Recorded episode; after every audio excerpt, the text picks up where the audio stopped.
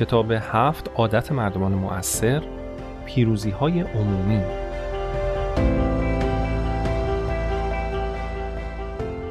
تا اینجا سه تا عادت رو یاد گرفتی و هر ستاش فردی بود. توی اولی یاد گرفتی کنشگر باشی. توی دومی اینکه یک هدف داشته باشی رسالتنامه فردی داشته باشی و توی سوم اولویت ها تو مشخص کردی. هر ستای اینا فردی بود. خودت بودی خودت. توی ستای بعدی می‌خوایم بریم سمت عادتهای جمعی که حد اکثر استفاده از جمعهای اطرافت بکنی که بسیار ضروریه.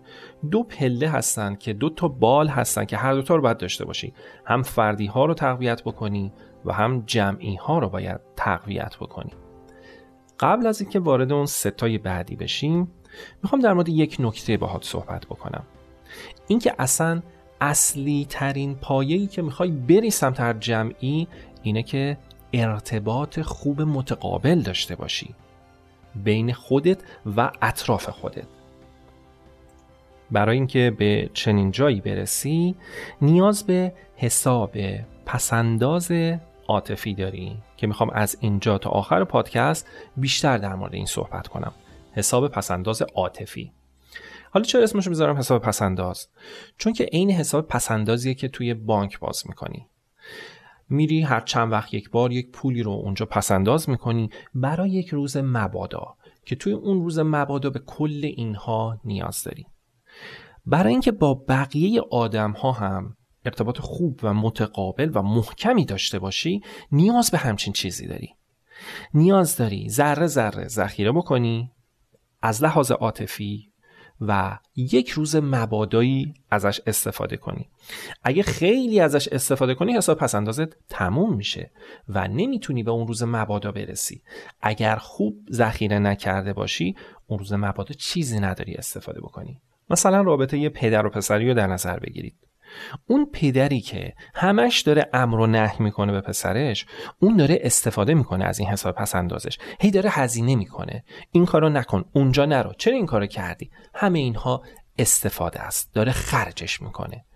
و توی اون بزنگاه توی اونجایی که پسرش نیاز داره به یک نفری که بره بهاش صحبت بکنه. بهش تکیه بکنه. دیگه اون روز نمیاد سراغ تو. تو ممکنه دنیای تجربه باشی و خیلی هم بتونی به پسرت کمک کنی. اما اون دیگه نمیاد سمت تو. چرا؟ چون توی روزهای گذشته توی ایام گذشته از حساب پسنداز عاطفی خودت خیلی خرج کردی. خب حالا که فهمیدی حساب پسنداز عاطفی چیه می‌خوام 6 مدل واریزی رو برات تعریف بکنم و دونه دونه نام ببرم تا یاد بگیری چجوری این حساب رو تکمیلش بکنی. اگر این کار رو انجام بدی اگر در روزهای مناسب پسنداز لازم تو کرده باشی می‌تونی توی ارتباطات خودت به یک سلامتی برسی به یک آرامشی برسی و اون روز مبادا حسابی دستت پره. اولین واریزی که توی هر ارتباطی نیازه اینه که طرف تو حس بکنه درکش می‌کنی. حس بکنی که میفهمیش. به خصوص بین زن و شوهرها خیلی این قضیه مصداق پیدا می‌کنه دیگه. البته باید اون جوری بفهمیش که اون دوست داره. نه هر کاری دلت می‌خواد بکنی و بگی که من درکش کردم. دقیقا باید همون مدلی که اون دوست داره درکش بکنی. واریزی دومی که می‌تونی انجام بدی اینی که به ریزترین نکات ارتباط خودت هم دقت بکنی. خیلی از نکات ریزی ممکنه وجود داشته باشه که از نظر من اهمیتی نداره. اما فوق العاده برای طرف مقابل من مهمه. یادم یک بار می‌خواستم یک حالی به پسرام بدم. گفتم امروز می‌برم بیرون. هر چی دوست داشتن می‌خرم و هر جایی دلشون خواست میبرمشون. رفتیم گشتیم و حسابی خوش گذروندیم. دیگه روز تموم شده بود و داشتیم برمیگشتیم خونه. یکی از پسرای من خوابش برده بود و یه پسر دیگه هم که هفت سالش بود بیدار بود. کتمو در آوردم دور اون بچه کوچیکم پیچیدم تا ببرمش توی خونه و سردش نشه. اومدم توی خونه دیدم اون یکی پسرم خیلی پکره. گفتم خدایا من که امروز کامل در خدمت اینا بودم. چی شده؟ اومدم باهاش صحبت بکنم. گفت بابا اگه منم سردم می‌شد کتت رو دوش منم مینداختی تازه دوزاری من افتاد که این همه رسیدگی کردی. این دست آخر یه نکته ریز از قلم انداختی.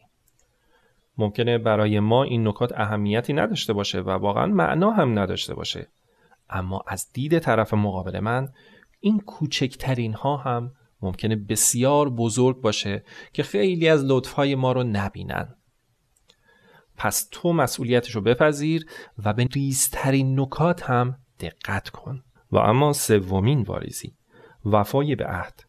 یه قولی بده که بتونی انجامش بدی. می‌دونی چرا؟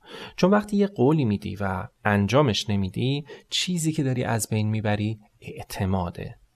پایهی ترین چیزی که تو توی ارتباطاتت نیاز داری. طرف دیگه اصلا به تو اعتمادی نمی‌کنه که بخواد تفاهمی شکل بگیره. و اما واریزه چهارم. انتظارات و هر چی تو ذهنته مشخص بگو واضح بگو. مبهم نذار چیزی. ممکنه چیزی بخوای. خب برو واضح بگو. چرا؟ چون اگر مبهم بذاری دچار سوء تفاهم میشید. و وقتی سوء تفاهم پیش بیاد طرف مقابل تو میره سراغ ذخیره عاطفی و از اون خرج می‌کنه. میگه حالا چون بابامه چون برادرمه چون خواهرمه چون دوستمه فعلا چیزی بهش نمیگم. اما در حالی که اصلا اول اگه انتظار تو قشنگ گذاشته بوده کف دستش می‌فهمید و الان این سوء تفاهم پیش نمیومد واریزی پنجم عین کف دست باش. درو نباش. آدمی که درو باشه اعتمادی که تو رابطه نیاز بهش داره رو نابود می‌کنه. یه مثال که می‌تونم برات بزنم وفاداری به اطرافیانت حتی در قیابشونه. اون بلند شده رفته. یکی دیگه داره غیبت می‌کنه. نشون بده که وفاداری. نشینید با هم شروع به غیبت بکنید. چون همونی که اونجا هست می‌فهمه که تو پشت سر یکی دیگه حرف زدی. خب یه روزم ممکنه پشت سر خودش صحبت بکنی. و همینجور اعتماده که بین روابط نابود میشه و آب میشه. و واریزی آخر اینکه بلد باشی صمیمانه عذرخواهی کنی. اگر اشتباه کردی برو بگو اشتباه کردم. اینکه بهش بگم اشتباه کردم روش زیاد میشه اینا رو بذار کنار. البته امیدوارم دیگه شورش هم در نیاری و هی تونتون شروع کنی عذرخواهی که اونم یه مدل دیگه اعتماد رو خراب می‌کنه. خب امیدوارم این شیشت وارزی به تو کمک بکنه. یک زمینه و یک بیس خیلی محکم و خوب برای ارتباطاتت ایجاد بکنی. ارتباطات سالم. ارتباطاتی که بشه روی اونها اون ست عادت بعدی رو بنا بکنی. اون سه عادت یه زمین حاصل خیز می‌خواد و اون زمین حاصل خیز یک ارتباط سالمه و ارتباط سالم نیاز به این شیشتایی داره که الان برات گفتم. خب حالا اگر آماده ای بریم تو فایل های بعدی در مورد اون سه عادت دیگه باهات صحبت کنم.